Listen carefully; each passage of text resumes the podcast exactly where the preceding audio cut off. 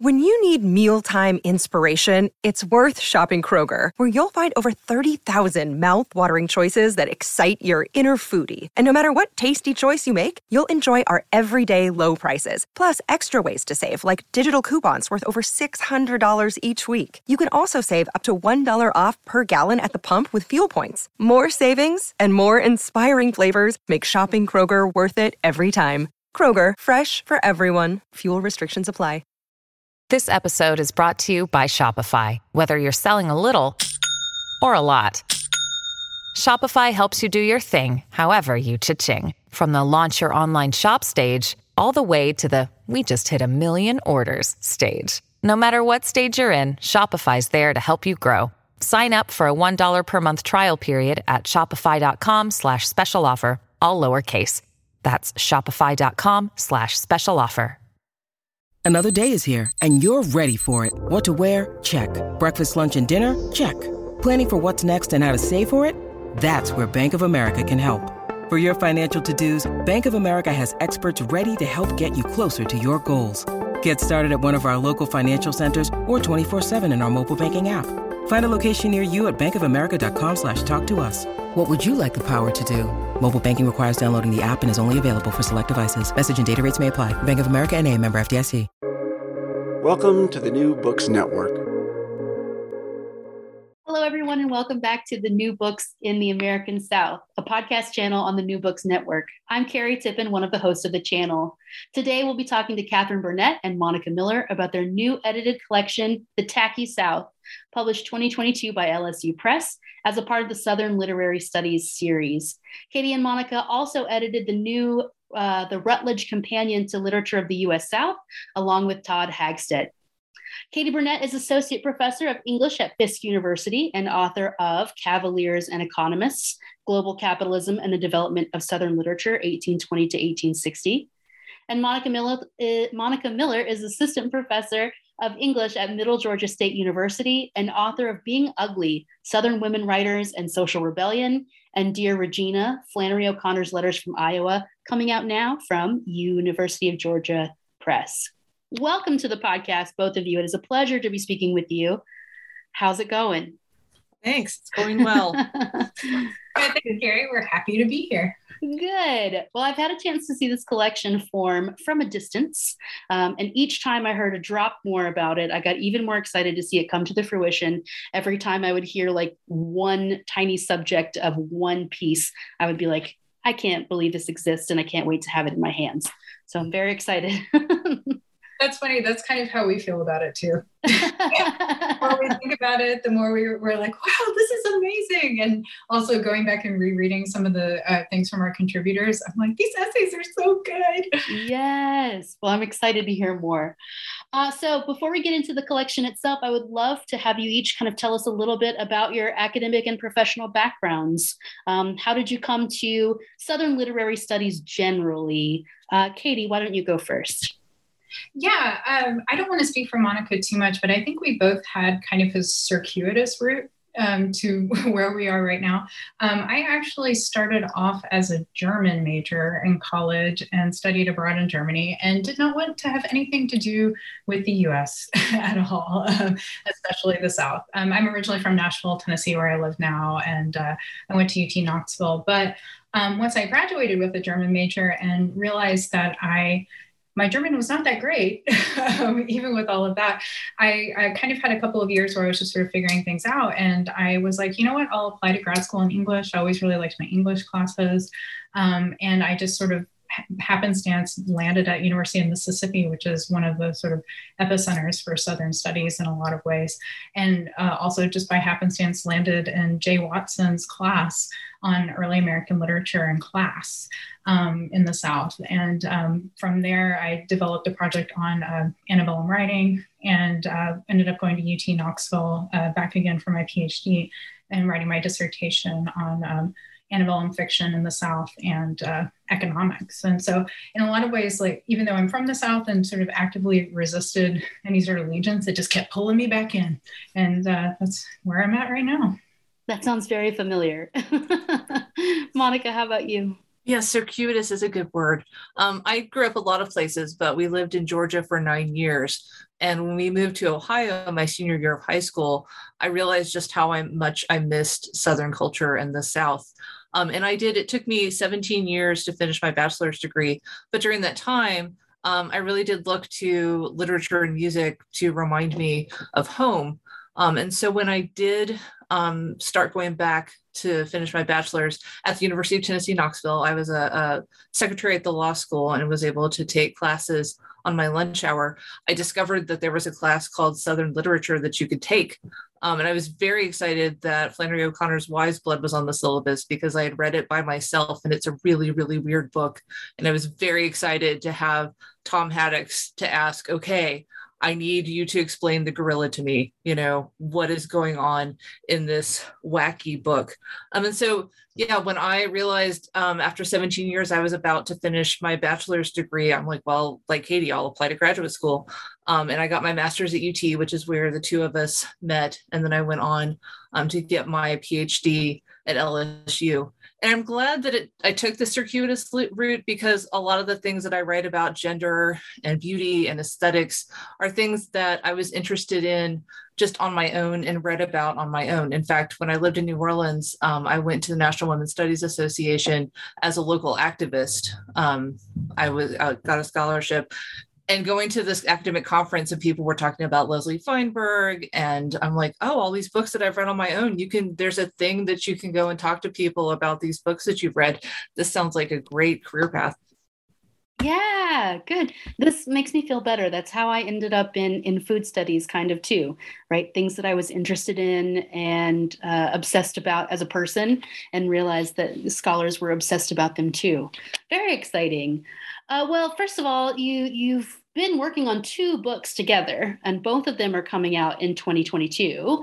Um, and you mentioned you met at UT Knoxville. How did you come to be collaborators? So I wish we had more of a meet cute story to go with this, but I think our collaboration, um, and again, Monica, you can stop me here if you don't agree with this, but evolved in a very organic way that really came from just having a good rapport. Um, and we also had these weird connections that we found out sort of along the way as we've gotten to know each other. So, like, fun fact um, Monica worked for a judge and a law professor who my husband also worked for while he was in law school at UTK. So, we keep finding out all these things like, why didn't we meet sooner? You know? um, so, I guess it is kind of a meet cute. But um, it, I guess in terms of the collaboration, on paper, Monica and I don't really have a lot in common research wise. Like, I'm pretty squarely in the 19th century antebellum stuff. Um, she does more kind of like 20th century and contemporary Southern literature.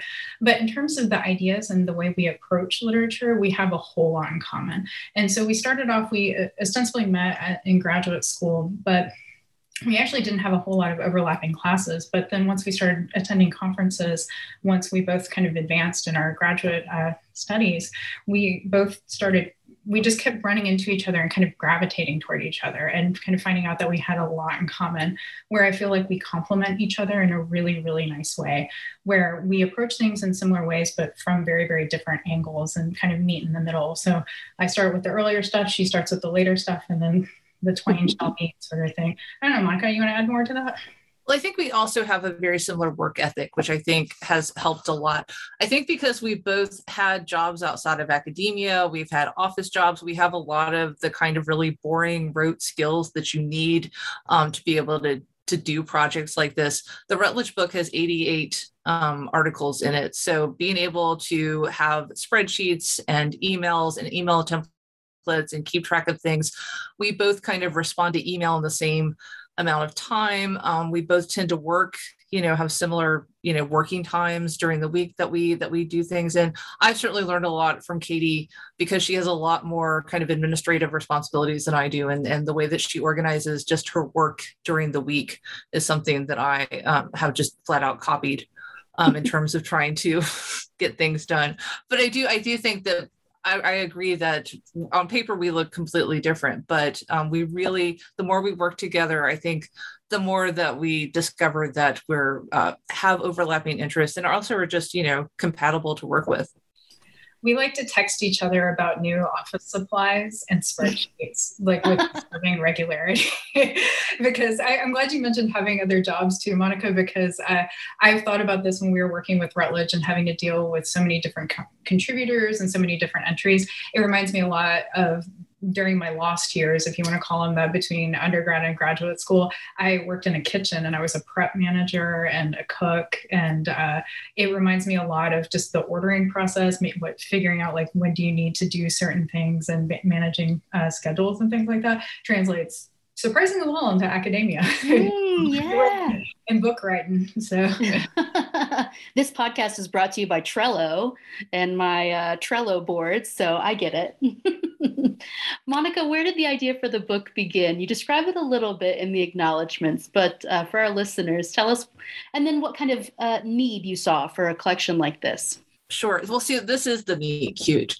Um, yeah. I was at a conference um, in New Orleans, which I think I'd love to know just how many books start with I was in a bar in New Orleans. Um, but I was at an American Literature Association um, conference in New Orleans and I was um, hanging out with Michael Bibler, who's one of our contributors. He's um, an amazing professor and scholar at LSU. and he was working on, he'd written a little bit about the B 52s. He was thinking about concepts of silliness and campiness and playfulness. Um, and so we were sitting in this bar talking about these concepts and looking up um, on our phones, the difference between campy and playful and tacky came up. Um, and when we saw that tackiness has Southern etymological roots, that before um, the 19th century, tacky meant sticky. Um, but there are these wonderful um, etymological roots in South Carolina horse uh, horse culture that the people who tended the tack horses were referred to as the tackies. Um, we were very excited to learn that tackiness actually comes from the South um, and so thinking about, we, we just, we had to do, um, put together a conference panel about this. There was an upcoming Society for the Study of Southern Literature conference coming up in Boston. And so we texted Katie, um, who asked why we chose her to text. Um, but we both like Katie. Um, Katie likes the B-52s. Katie likes weird stuff. Um, and uh, Michael pointed out that Katie does the 19th century. So we're like, she has got to have, she'll have a really interesting perspective of thinking about the 19th century because Michael wanted to write about the B 52s. And I thought I could write something um, about kind of women um, and kind of Southern living culture and tackiness. So um, we texted Katie from that bar, and uh, she uh, likes to tell the story. She gets she was very cranky at us for texting her from our bar in New Orleans because um, she was at her office actually working. Um, but we put together this panel. We got a lot of response, and Katie and I, you know, continued to put together several panels for the Modern Language Association, for um, Southern American Studies, I think, Association. Um, and then LSU expressed interest in the project, and we just continued to work on it, putting it together. And I think there hadn't been really um, a scholarly approach to tackiness. Um, Charles Reagan Wilson, who wrote the foreword um, for the book, he had done a little bit of work and he'd actually collected um, a really interesting collection that's at the University of Mississippi now.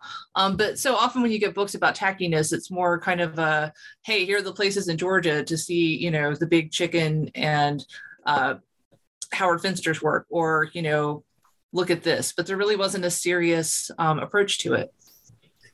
And I think in a lot of ways, if there had been an approach, um, I, am glad you mentioned Charles Forward because uh, Charles Reagan Wilson is probably one of the tackiest experts, one of the tackiest men alive. I'll say it on air. Um, but he is also a delight, but uh, not a lot, like Monica was saying, had been done specifically about tackiness in relation to region in the South. It had been a little bit more diffuse in terms of uh, discussions of tackiness or trashiness um, in relation to class. So um, we owed a pretty big debt to Nancy Isenberg's uh, work on white trash, and um, Matt Wray and Annalee Newitz's uh, essay collection, White Trash, too, were pretty informative, but neither have that kind of specific re- regionality that we felt really needed to be teased out, especially given the etymological roots that Monica mentioned. Yeah, we're going to talk about Dolly Parton later, but in the introduction and on the cover uh, is Dolly in all of her glory. What makes this a good moment? Or, or what's sort of the, it's Dolly's moment, right? And also kind of a tacky moment. Talk a little bit more about that connection, Monica. Well, as we talk about in the introduction, it was, it became kind of frustrating because as we were working on this in 2020, um, 2019, it seemed like every five minutes, Dolly Parton did something else. Um, she gave money to fund a COVID vaccine. Um, she had a line of of things at Williams Sonoma. Um, Tressie McMillan Cottom wrote about her. Um, there was Dolly Parton's America podcast. Um, Time Magazine called it the Dolly moment. Um, and so we were already working on this, but it seemed, you know, especially auspicious that as we are trying to write about the significance of tackiness and the American South, that Dolly Parton, who is such an emblem of tackiness and its excess and its kind of reveling and celebrating um, excess and and not and doing things that don't quite hit the mark um, because they're fun um, that she was um, that seemed like an uh, it seemed auspicious that she was so in the zeitgeist at the moment that we were trying to write about it. So it was on the one hand really wonderful and on the other hand really frustrating because we wish she would take a day off um, so we could finish our introduction. Good point. I like that uh, the coincidence then right? So not that she started it for you but it just so happened right uh, Katie, a lot of the essays in the collection work on defining what's tacky, and we've already heard a couple of definitions, but tell us what tacky is. Yeah, so I'd say a very, very simple definition is that it's an aesthetic mode that sort of delights in, revels in, or adopts just kind of being over the top, being too much, being excessive, like uh, Monica was already saying. But I think in a lot of ways, that very simple definition um, doesn't really get at the complexities of how tackiness gets employed, um, specifically in regard to how the intentionality behind it. Um, this is something that comes up a lot in the collection about when tackiness a lot of times is used, and Monica and I point this out in the introduction, it kind of has a dual process. On one hand, it can be something that gets labeled on somebody, and on the other hand, it's something that uh, someone or, or a community can take on as sort of a mantle. Um, but in both processes, even if they have kind of this um, seeming contradiction, there is that kind of intent behind it, where someone is intentionally putting that label, or someone is intentionally performing this idea of tackiness. And so that intentionality and that idea of the dual processes, I think, is something that's really important. And it reveals something that I, am going to borrow from Michael Bibler again um, in his essay, where he talks about the seamlessness of tacky, that that over the top quality, that kind of too much quality, where something's just a little off, where you see those seams, the anti seamlessness that he talks about is really at the heart of what tacky is. It's not just an aesthetic mode, it's, it's an aesthetic mode plus one that in, can be employed in so many different, very thoughtful and sometimes unthoughtful ways to really play with identity and to play and revel in different types of identity. And as we take care to point out in the, the collection, again, it can cut both ways, but that kind of over the topness with intent is one of the kind of key elements of defining it. Um, Monica, would you add anything to that? Yeah, I think it's just Michael writes about wigs in the B 52s and that, you know, in appropriate culture, we, you're not supposed to be able to tell that something is a wig. In tacky culture, you're reveling in the fact that it's a wig um, or that you can see um, a bit of the underside of the wig or that you can see that your slip is showing or basically it's it's that you're missing that you're missing something somehow I love that definition, and I want to talk about it too because that kind of exposing the seams is one of my uh, grandmother's like most horrific forms of tacky, right? Was that she would buy a ready made garment and the seams of the fabric would not align in perfect. So she would take it apart and put it back together, right? My family lived in horror uh, of being seen as tacky. So I'm with you. Right. In fact, in sewing, my mother, my mother would always point out that if you're going to sew something, the inside needs to look just as good as the outside. Mm-hmm. She was also well known for changing the buttons. So you could get a ready-made thing with those like plain plastic buttons. You put something classier on it, and all of a sudden, right, things are better. um, okay, so Monica, in the introduction, both of you are writing, but you use scare quotes for both tacky and southernness and southern identity. Uh, so, talk a little bit about this kind of air quotes around those words. Sure. Well, anybody who is familiar with Southern studies knows that what the South, or see, I, I am moving my hands to, to do the air quotes, that the South or Southern identity is something that we we agree that there is no one fixed definition of the South. In fact, their entire books talking about different ways uh, do we define the South as um, the states that seceded into the Confederacy? Do we talk about um, the sweet tea line about where you can get sweet tea at McDonald's? Is it a cultural thing? Is it a self identified thing? Is it a geographical thing or a climate thing? So there's so many ways that you can talk about the South or the different Souths, right? Because the Mountain South and the Florida South and the Texas South might as well be different countries. So anything having to do with Southern or the South immediately gets put into scare quotes because um, we want to make sure that we're not trying to say there is one fixed rigid South that we all agree on, even though the South is deployed as and claimed as an identity in a very similar way that people deploy and identify with tackiness. Um, as Katie was talking about, on the one hand, tackiness can be something that that we claim proudly, like Dolly Parton, or like wearing rhinestones, or um, um, uh, songs like Rednecks, White Socks, and Blue Ribbon Beer. Or it can be something that's used um, as an accusation at somebody else, right? As a, a judgment on somebody else that that they're showing that they're trying and they're not quite making the mark. So all of these things, the the the quotes call attention to the fact that these are, as we would say in academia, vexed terms, right? That people use these words like we think that there's one definition while knowing that there's just really not. Slipperiness, yeah. Um, okay, so Katie, the collection covers a pretty wide range of popular culture icons. We've already heard about some of them. Um, subjects from Murder She Wrote and the Golden Girls to Kacey Musgraves, 19th century periodicals, smutty novels, reality TV, drag queens, Robert Earl Keen, B 52s, I can't even. Um, Nashville, Appalachia, the Ozarks, urban landscapes, rural landscapes. Can you describe kind of the time and place of the collection? Can you give kind of a lay of land for the listeners? Yeah. Um, so, in terms of the general thematics, we do have it broken up into these three general sections, which I know we're going to talk about. But um, the three sections themselves are designed to fit that kind of dual process that Monica and I have been talking about, where the first section, policing tackiness, is about the, the labeling that we've been discussing. And the second section, revolutionary tackiness, is about the you know taking on of that mantle. And then the final section dolly is um, well it's just dolly. And that's what we can all agree on.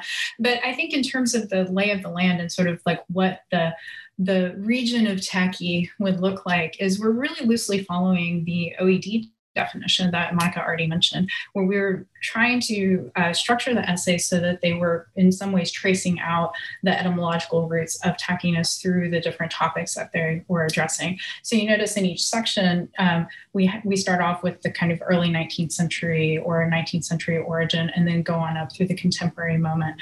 And so in a lot of ways, we wanted to play with the themes of tacky and the definitions of tacky that we've been trying to tease out, but also sort of play with exactly what Monica was just talking about of the, the air quote South, of what does the South look like? If we're merging this idea of tackiness with a discussion of region, how are we defining that region? Or how we not defining that region to keep building on that idea of slipperiness. And so you notice the essays, in addition to following that general chronological structure, they go from Appalachia to the Ozarks, from Florida to, and so in some ways, very loosely geographically outlining what the South looks like, but also kind of questioning those geographic origins with things like Jill Anderson's um, Murder She Wrote um, essay, where it's thinking about, okay, if we're outlining what the South and tackiness looks like, what does that look like when you take it out of the South and do something completely different with it. Yeah, we've had a lot of questions about the Murder She Wrote one, and it is there are episodes of Murder She Wrote that have these really weird antebellum flashbacks in the South, and so um, we get this really strange vision of the tacky South from the perspective of this uh, Maine-based show. Yeah, Monica, your essay's in the first section, policing tackiness. So maybe tell us about the common theme of that section. Sure. Well, as Katie was talking about just now, right?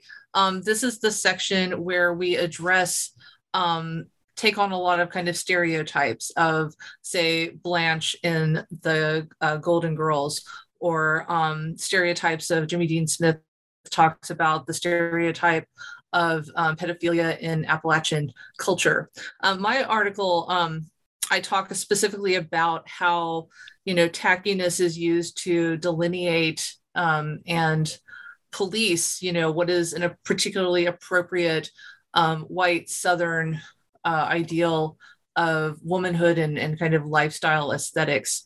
Um, and so all of these articles talk about um, the ways in which um, tackiness is both uh, taken on as a as a as a mantle of pride, um, but even more so, I think, of pointing to um, the other and using tackiness as a way of um, delineating appropriate and other. Yeah, your essay reminded me a little bit of your work in Being Ugly, kind of that same idea of the expectations for women's appearances and how those are being policed uh, and kind of maybe pushed against as well. Um, you draw your material from a lot of different places, but what are some of the stories or media outlets where women are getting messages about their expectations and the consequences of tackiness? Well, I start by taking on Reese Witherspoon, of course, um, and her and her Draper James aesthetic, um, because in several articles, um, she she quotes her grandmother that um, a Southern woman will never be seen in in public in sweatpants, um, and there's this real. The thing that I discovered in writing it is there is this particular um, Southern living, garden and gun, Draper James, upscale Nashville, upscale Atlanta, um, kind of white southern especially female ideal that is promoted in these outlets while it's also admitted that it's impossible to achieve. Um, in fact um, i talk about reese witherspoon's book whiskey in a teacup which is the title of it it's her grandmother's characterization of southern women that women are appear fragile um, like a beautiful antique teacup, but in fact, um, like whiskey in a teacup, there's actually um, something very strong in the middle of it. Um, I look at that and I think, well, you're also lying about drinking during the day. Um, and that's really troubling. And much of her focus talking about, you know, how to uh, organize your living room so that everything is hidden in cubbies and in baskets. And so there's this real focus on um, this appropriate facade while admitting that it's unachievable. Yeah, and you also kind of take on her appropriation of Dolly and how inappropriate that might be, right? Or mismatched, maybe. It's a weird, I still find it really curious that in within this lifestyle aesthetic, Southern lifestyle aesthetic, there's a real love of Dolly Parton. In fact, Draper James sells pillows that say, What would Dolly do? And I wonder what they're actually asking that about because they're certainly not going to dress like Dolly or wear their makeup like Dolly. Um, maybe it's be a successful businesswoman like Dolly. Maybe it's um, the kinds of themes in Dolly Parton's work of acknowledging your roots um, and being a strong woman and those sorts of themes. Maybe it's those that they're claiming. Um, but I do find it, really curious that um, this very subtle gingham um, lifestyle, Southern lifestyle aesthetic of like Southern living has so claimed Dolly as an icon because it seems so aesthetically mismatched to me. Yeah. Katie, your essay is in part two, Revolutionary Tackiness. So, same question. What kind of binds those essays together?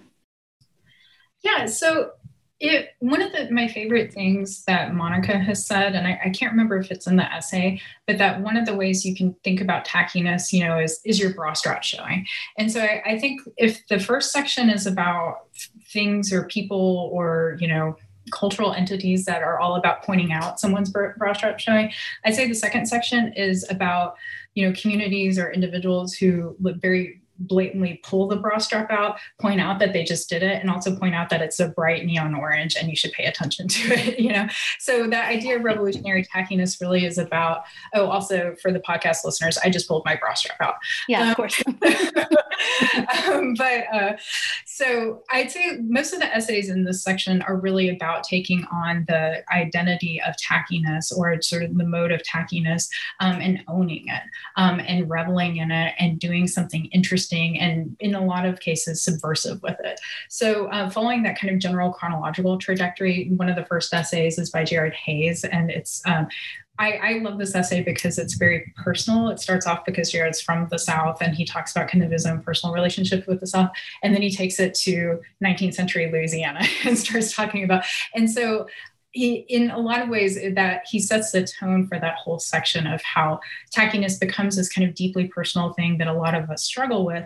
But how do we see in these different case studies if you want to call them that in each essay how folks are struggling with it but then you know embracing it and doing something really cool with it so you know you have joe farmer talking about the ozarks you have um, travis talking about robert earl keen marshall talking about red velvet cake which everybody wants to talk about and of course michael bibler doing uh, the b-52s who they're all about just celebrating that seamlessness and doing something fun with tacky and showing as many bra straps as they possibly can so.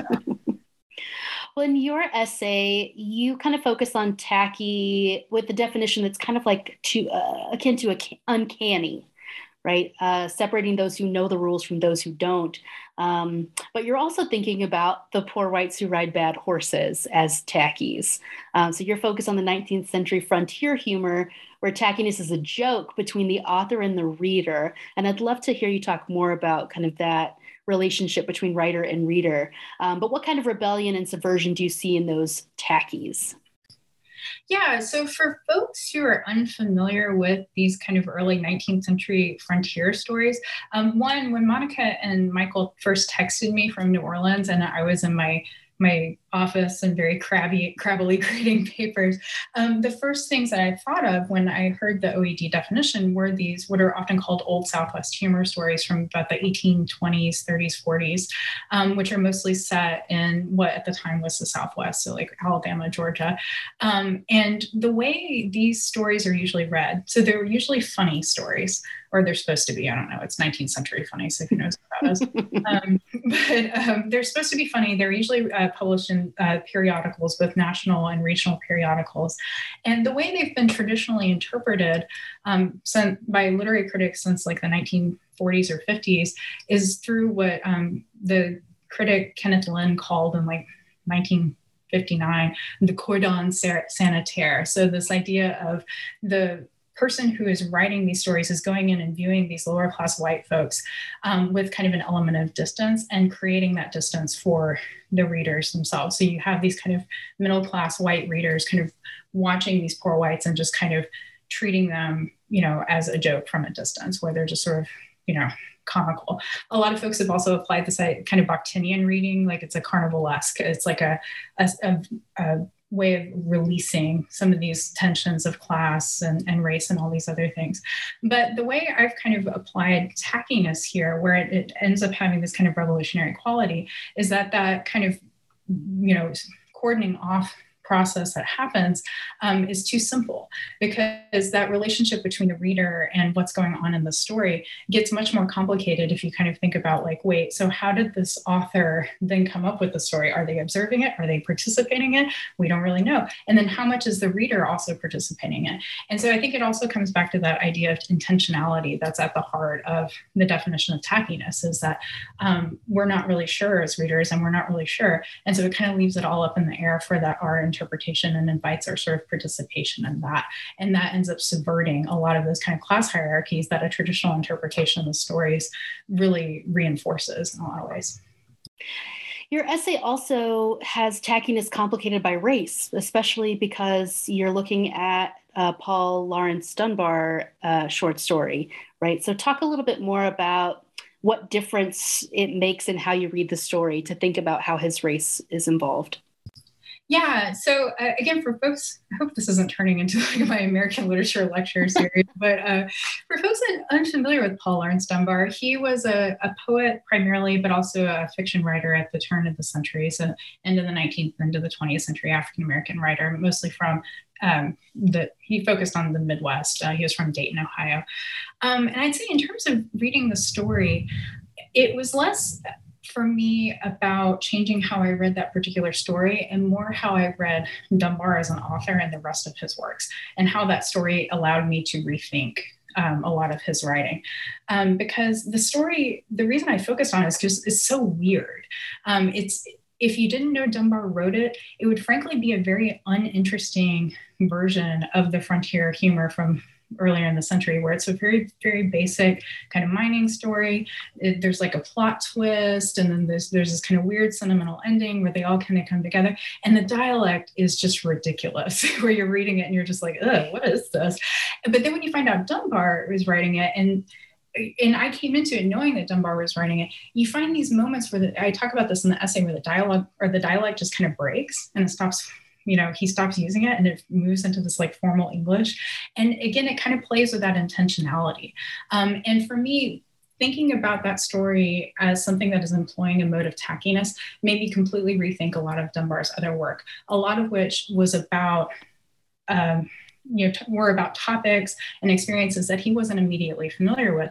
But he's playing with these different identities in ways that really subvert expectations, especially for Black authors at the time, and doing something really interesting and, and very kind of subversive um, with an idea of identity at a moment when identity was really um, something that was particularly fraught because uh, the story was published just a few years before Plessy versus Ferguson uh, decision was handed down. So yeah so it really kind of tackiness sort of opened up the conversation for me in a lot of ways of thinking about dunbar's work but also other works by authors at the same time period all right, the last section is called Dolly as Common Ground. And of course, I guessed the theme before I even read the essays. Um, but these were some of my favorites.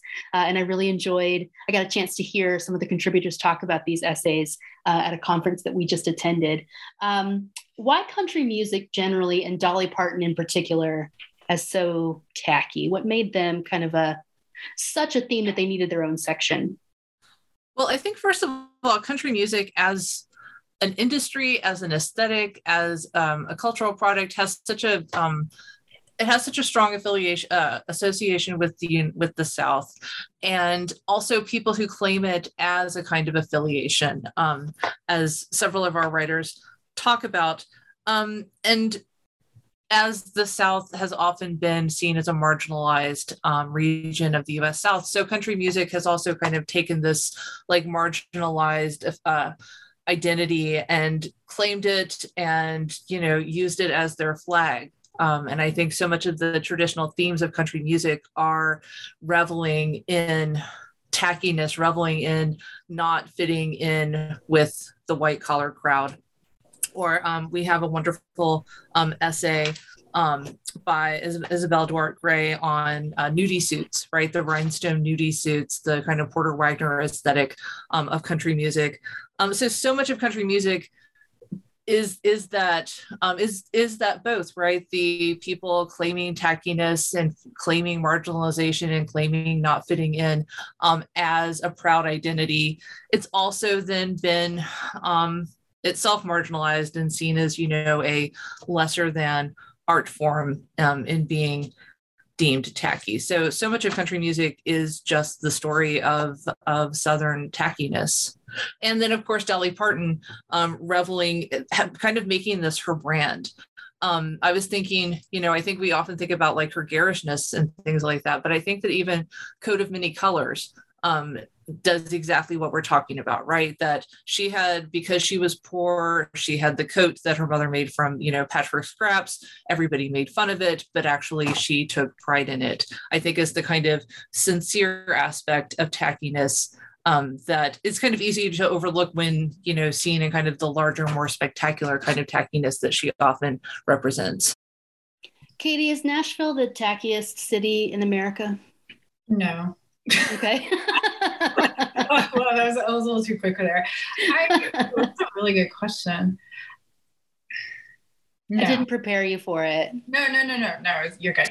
I would say no, only because of some of the things that Monica was identifying, that kind of weird tension that emerges in the kind of like Draper James Nashville versus, mm-hmm. you know, new Nashville versus whatever else. Um, because I'm originally from Nashville, I'd have to say like the kind of evolution of Nashville in the past few years has definitely been a little baffling to me.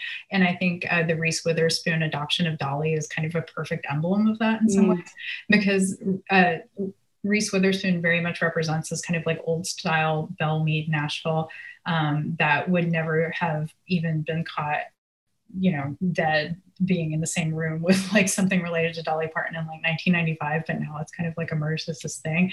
And that's sort of like how Nashville itself is sort of evolving. It's just like we want to kind of adopt these kind of things like tackiness or dolly or whatever, but there's still this kind of sheen of like money and you know whatever else that's going on. So and to me, it, it's not. No, it's like it's got tacky elements, but I don't know, Monica. What would you say would be like the tackiest place? I think Nashville's Is too big. New Orleans? Is New Orleans the tackiest city? Maybe Sevierville, if you want to talk about the like. And I love that Sevierville, but I feel like Nashville might be too bougie in some Might be way. too bougie. Yeah, like you gotta have a little rougher edge.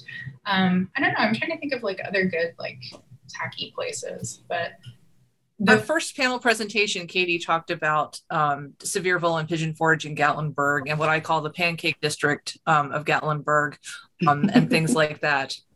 But again, we're getting into these other weird, the slipperiness of the categories, right? Because what's tacky and what's campy. I mean, Goats on the Roof in Tiger, Georgia is one of my favorite places to go um, because they have goats that are up on the roof of the shop and and you can feed them and they sell really good. Um so there is this again as we're trying to, to every time we try to define or pin down what is the tackiness tackiest or what is tackiness it Mhm. slips away from you Yeah. And maybe that's one of the themes running through the whole collection. Uh, Katie, do you want to say any more about other themes or threads that you see? Yeah, actually, the slipperiness thing was going to be my very first thing. Um, so one of our favorite sentences in the entire collection is in, is the very first sentence in Susanna Young's essay, um, which I think is also the very last essay in the collection, where she talks about. I'm not going to recite the whole thing here. You need to go read it for yourself. It's amazing. um, but she talks about the slipperiness of tackiness, and I'd say that would be the one kind of major theme over and over again, and why so many of our um, essays are trying to define tackiness for themselves because I think that's what ends up happening. Um, when we think about tackiness, it does end up being kind of situationally dependent. Going back to that uh, Southwest humor uh, thing I was talking about with my essay, um, so much is dependent upon the viewer and those who are also performing tackiness, this kind of exchange that happens. And so it is very sort of uh, ephemeral and slippery. But um, I'd also say another theme is uh, one of the things that Monica and I have returned to frequently in our conversation now is that duality, um, where there is this tension between how much are you taking on this as a point of pride and how much is it being projected on you as a pejorative, um, and that kind of, again, tension that emerges. Um, and I'd say another consistent theme is um, the seams you know how are things sort of showing themselves? How are things kind of how is that slipperiness allowing us to see stuff coming apart or things coming together and the process of all of that? Um, and i'd also say one final thing that i don't think we've really talked about that much but monica brought it up is this idea of sincerity um, so often in our struggle to define what tackiness is, seeing it as an aesthetic mode, trying to label things as tacky, we kind of forget when tackiness becomes something that is really speaking to a real truth of someone's identity. And I, that's something that I found particularly helpful because it de-essentializes a lot of things and allows us to kind of talk about things in a really true way. Um, as a really weird plug, Monica and I have started a uh, Spotify playlist for the Tacky South. Um, and one of the songs that Monica put on there was Dolly Parton Backwoods Barbie. And I was listening to that song the other day in the car with my daughter and actually listening to the lyrics, which, you know, I never do. Um, and I was like, this is a deeply sincere song. We always kind of throw off this idea of Backwoods Barbie as a way of describing Dolly Parton, but it's really talking about, she's like, no, I love this stuff. I want to look like this. I think I look beautiful.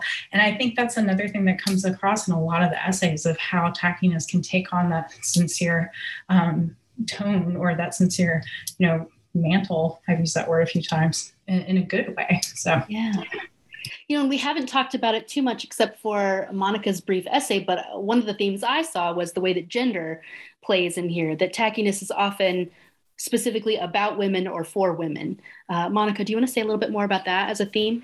Sure. I mean, I was just thinking about that feeling of liberation the first time that I bought a thrift store leopard print coat and put it on. And, you know, that I would have never been allowed to wear growing up um, in in that kind of southern living south that I was raised in. So um, there is this wonderful feeling of liberation and enjoyment of of breaking the rules in a safe way and deploying tackiness in the kind of acceptable uh, areas like going to a bar in Nashville, um, wearing pink cowboy boots and a matching hat, um, does feel fun and liberation and liberating.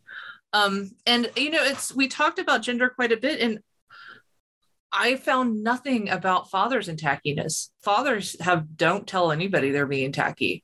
Um, something that um, uh, I, I wish we had had more about, but I just don't see tackiness as being something that Southern masculinity is just all that concerned with. I mean, being there's no such thing as being too much of a guy, you know?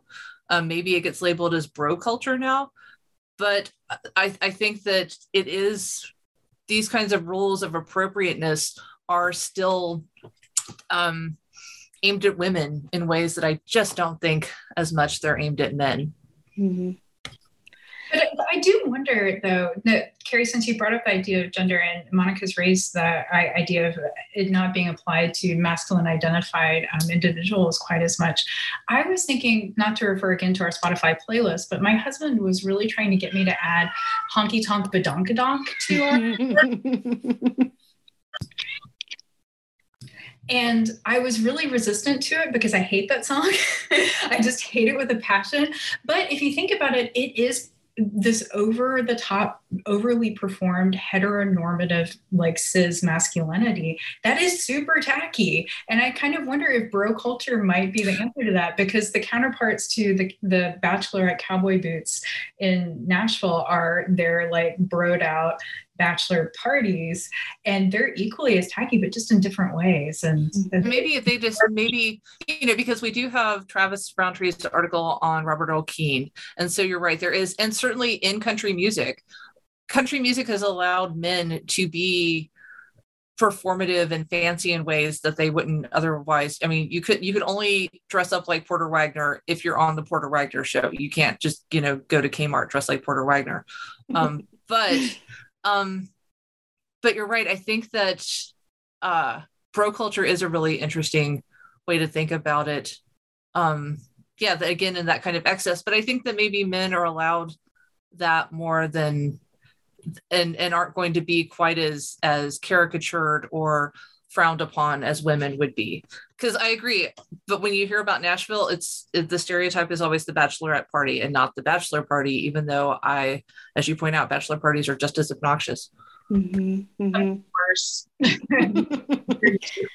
And there are also essays in the collection that talk about like queer identities and how they play with tacky as well. Yeah, there's a lot to talk about. Um, Katie, what are some of your maybe must reads of the collection? Are there a couple of pieces that are really making a contribution that you think we ought to highlight? Um, Monica and I keep joking that uh, we love all of our essays equally, just like our mm-hmm. children. No, seriously, we really do love uh, all of the essays. Um, but I'd say a couple that I would point out, in addition to some that we've already mentioned. Um, so I'm a, I'm a huge fan of Jill Anderson's piece on Murder She Wrote and Golden Girls, precisely for some of the reasons I've already mentioned. That she takes some of these um, themes and these topics that are being applied to the South, particularly, and brings them into a national conversation in a really interesting way using the Golden Girls and Murder She Wrote to do so. I'm also a big fan of Marshall Armentour's piece because he talks about red velvet cake and who doesn't love talking about it. But he was also very, very thoughtful in thinking about the history of red velvet cake and taking into considerations of race, uh, racial identity, um, minstrelsy, all of these things that normally you would just be like, he's just writing about cake. But it, he, he was so thoughtful and so smart with it. Um, and then a couple others that I would highlight. Um, I'm a huge fan of Jolene Essay. Um, she, if you're interested specifically in the etymological origins of tackiness and kind of thinking about the history of it, she is so sharp in thinking about it in relation to local color fiction in the late 19th century. And it has pictures that are great. Um, and then uh, one final one is Catherine Wagner's uh, essay on the Shack Up Inn.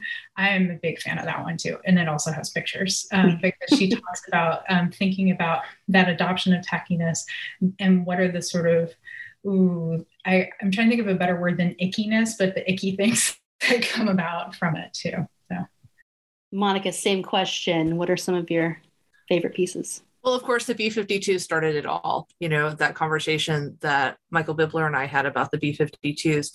I'm also a real fan of Aaron DePlanche's um, article on um, the Duck Dynasty um, series because we got so many proposals about reality television, which, quite frankly, I am not a fan of reality television. And so many of the proposals um, just kind of boiled down to, well, in that honey boo boo a hoot.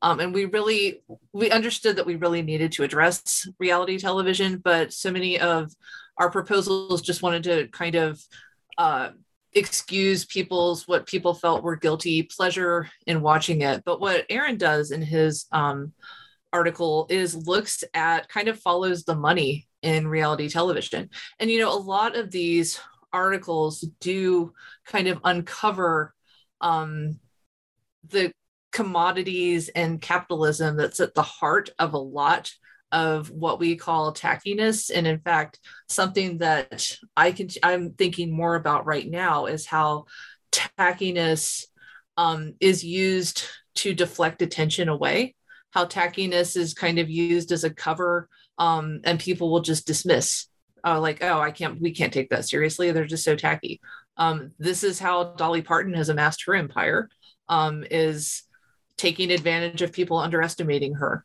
Um, and so the the the the money, um, the economics um, underlying all of this in Aaron deplanche's article is something that I really admire.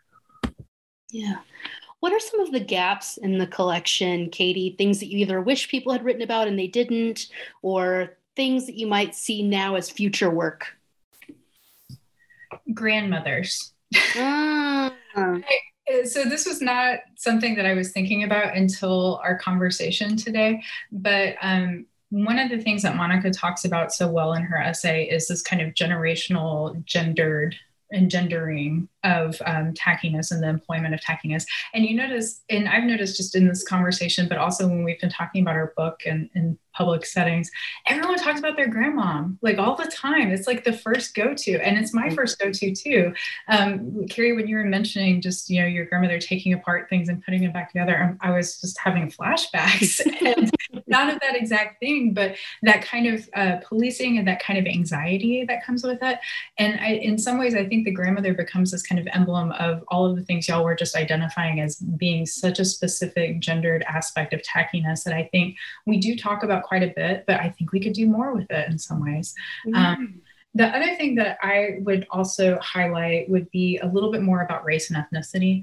Um, so, one of the earlier contributors who ended up not being in the final version simply just because she she couldn't do it, but she was on one of our original panels at MLA, um, was uh, writing about reality TV shows like Love and Hip Hop in Atlanta and or Love and Hip Hop Atlanta and things like that. And I would have really liked to have had her essay. Um, and uh, one of the things that really made me think that we could do a little bit more is um, Monica and I saw a really great presentation at the Society for the Study of Southern Literature just this past week from, by Adria Goldman. Um, she's at University of Mary Washington, but she was talking about um, Black female bloggers and the Southern Belle stereotype and the adoption of the Southern Belle stereotype. And some of the things that she was describing in terms of the rhetoric and some of the things employed of like this identity of Southernness resonated so much with a lot of the things that Monica and I were talking about. I literally wanted to run up to her and be like, I wish you had written something more. It's so perfect. So thinking about uh, intersections of race and gender, I think would be really helpful too. Yeah, Monica, what do you think? Any other gaps in the collection? Yeah, I actually um, emailed uh, Professor McDonald after the conference to tell her how much I loved her essay. I am big into writing fan letters to people. Um, I agree. I, I I would like to have found more about masculinity and men and tackiness. And like I said, the other thing that I'm thinking about now are the are the political ramifications of this. Um, um, I think that certainly our last president demonstrated how aesthetic dismissal um, is a really powerful political strategy. Um, you think about how much time was spent talking about Donald Trump's hair, mm. you know, um, and I think that we see a similar strategy in, in, like I said, how Dolly Parton has gone through her career going, sure, underestimate me, you know, that'll be fun. And so I'm thinking much more. We were asked um, in a, a Q&A recently about people like Tammy Faye Bakker and prosperity gospel. This is another area um, that I'm thinking much more about right now. Even I've now dubbed it the um, new Southern strategy of deploying tackiness as a kind of deflector shield um, that you know get people to pay attention to to talk about your hair or your tacky clothes or your tacky behavior, your uncouthness as a shield for actually hiding um, what you're actually doing. Yeah. Uh, tell us a little bit more about the Routledge Companion to the Literature of the U.S. South. You both worked on that along with Todd Hagstette. What can readers expect from that anthology briefly? Yeah, so the Routledge collection is really designed to be a exactly what the title implies a companion to the study of Southern literature um, and really just kind of a reference guide. Um, so we have upwards of 90 different entries and 90 different contributors, which that in and of itself could be like a whole podcast talking about the um, construction of that collection. Um, but each entry is just a brief snippet into a particular topic or a particular author or um, text um, that for folks, and I'm going to borrow something from Monica here, um, for folks who are, say, uh, first time instructors trying to figure out how to teach an intro to Southern Lit class, or say teaching a modernism class and they want to draw from, you know, the Southern literary canon in some way, like what could be like a quick go to reference. And so it's really, really comprehensive and very broad in its approach in a lot of ways. Kind of, it, it's, intimidatingly broad sometimes it really covers everything. Um, and so it's really just monica and todd and i's attempt to not just represent southern literary studies in a way that you know we want to see it represented but also rethinking a lot of what that means uh, especially going back to some of the things that monica was talking about with the air quotes around southern how are we kind of upending some of these assumptions about what southern literature can be to a broader audience yeah, and Monica, will you tell us a little bit about your new book that's coming out? Sure. So, um, the book Dear Regina, Flannery O'Connor's Letters from Iowa, um, is a book of um, when she, um, in the 1940s and 1946, um, she left Milledgeville, Georgia. She went to the University of Iowa, where she um, studied in the um, Iowa Writers um, workshop that is pretty, you know, famous for producing some of the 20th century's uh, most important writers it was the first time that she'd been away from the South. It was the first time she'd been away from home. Um, and she wrote to her mother nearly every day, sometimes twice a day. Um, when we read O'Connor, um, there's a lot of contentious mother daughter relationships in her stories. And um, she often characterized her relationship with her mother as rather contentious.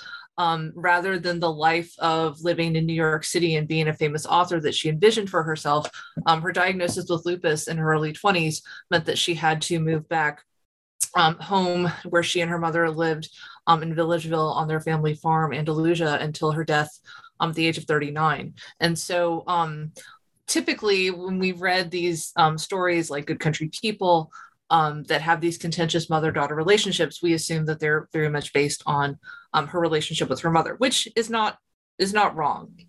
But the letters that she wrote to her mother from graduate school are a much more congenial, chatty, um, kind of of letters, and it's a it's a Flannery O'Connor that I don't think we've uh, most people have seen before. Um, the letters are in the archive at Emory University that Emory just acquired um, in 2014, and I had actually just moved to Atlanta in 2014 for a postdoc at Georgia Tech, and so I immediately went to Emory to read through these letters and we get you know either she's talking about things like clothes and you know getting a perm in her hair we're also hearing about when she meets robert penn warren for the first time you know and the kind of feedback that she's getting on her work um, and so it's just really a wonderful kind of um, new perspective on O'Connor that I really appreciate. And I know um, both scholars and just fans of her work, I think, will appreciate too. Yeah. Well, that's three books that you have just completed, Monica. So you would be totally forgiven for taking a break. Um, but are there other projects that you're working on together or independently? Uh, Monica, do you want to go first? Sure. Um, well, so I am finishing up an article on. Um, I interviewed one of Flannery O'Connor's cousins is Mark Klein, who um, was in the foundational Athens, Georgia band Love Tractor. Um, and he's now um, a graphic artist in New York City. He has memories of O'Connor. Um, and he also um, knew her mother quite well. And so I interviewed him about both his memories of O'Connor and also what he thought about their what they had in common as being, you know, artists from Georgia.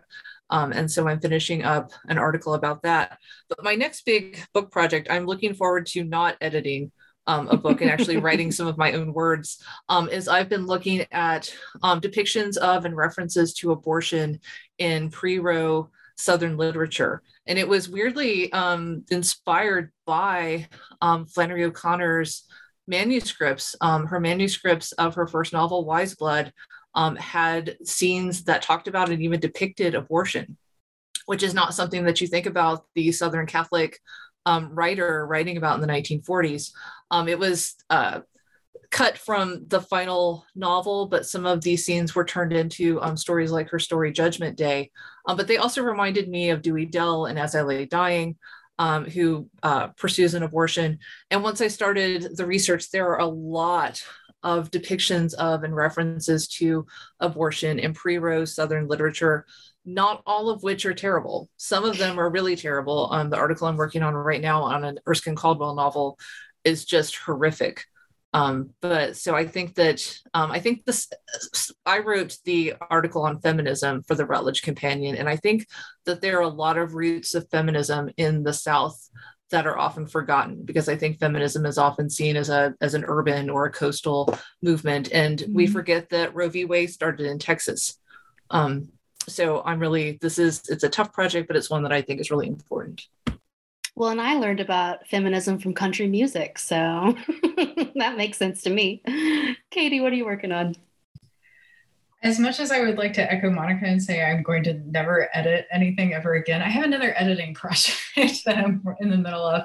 Um, I'm working on one of those teaching companions uh, through MLA Press, um, teaching approaches to economics and American literature, um, because my primary research focus is thinking about the intersections of economics and literary form and artistic production. Um, so I'm co editing that with Amy King, who's a lecturer, currently a lecturer at Auburn University. And um, we just submitted the proposal for that, and we have a really great lineup of contributors for it, and it should be coming out next year. Um, you know, we have to write the essays.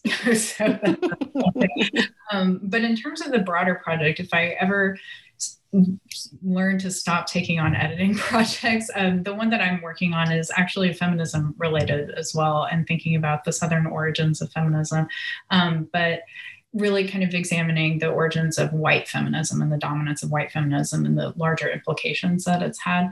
Um, and this actually comes also, like Monica's, out of a previous book project where I was looking at some antebellum Southern writers. Um, who white female writers who were pretty prominent in women's rights in the 19th century, but were also pro-slavery. And so this is one of the things that's uh, coming under closer examination, very rightfully so, of how white feminism has really shaped the movement over the course of the past couple of centuries. I, I would say for the negative. For example, the there's a recent book that just came out. Um, the trouble with white women. And so I'm really interested in exploring specifically how some of the rhetoric from the pro slavery movement ended up dovetailing with some of the early rhetoric of the women's rights movement, because a lot of uh, pro slavery female writers coming out of the South were also very active in women's rights and were writing um, literary texts that were supporting women's education, you know, freedom to own property and things like that, while they were also advocating for enslaving human beings. And, and, uh, and it's this kind of funky history that not a lot of people really like to talk about. Um, I think again, rightfully so. And also, um, antebellum stuff is really not fun to read sometimes. so, so that's kind of my my larger book project that I've been kind of picking at. Excellent. Well, we've given our listeners a whole lot to look up and find. One of the things I'm not going to make them look up is the link to your Spotify playlist. I'm going to put that right up in the bio, right up in the show notes to make sure everybody knows where it is. Um, looking forward to that experience. So, um, Thank you both for being here. Listeners, we've been talking with Catherine Burnett and Monica Miller about their new edited collection, The Tacky South. And uh, that comes out in 2022 by LSU Press. Again, thank you both for talking to me today. I've had a blast. And I look forward to talking to you in the future about your other projects. Thanks. Thank you. Thank you.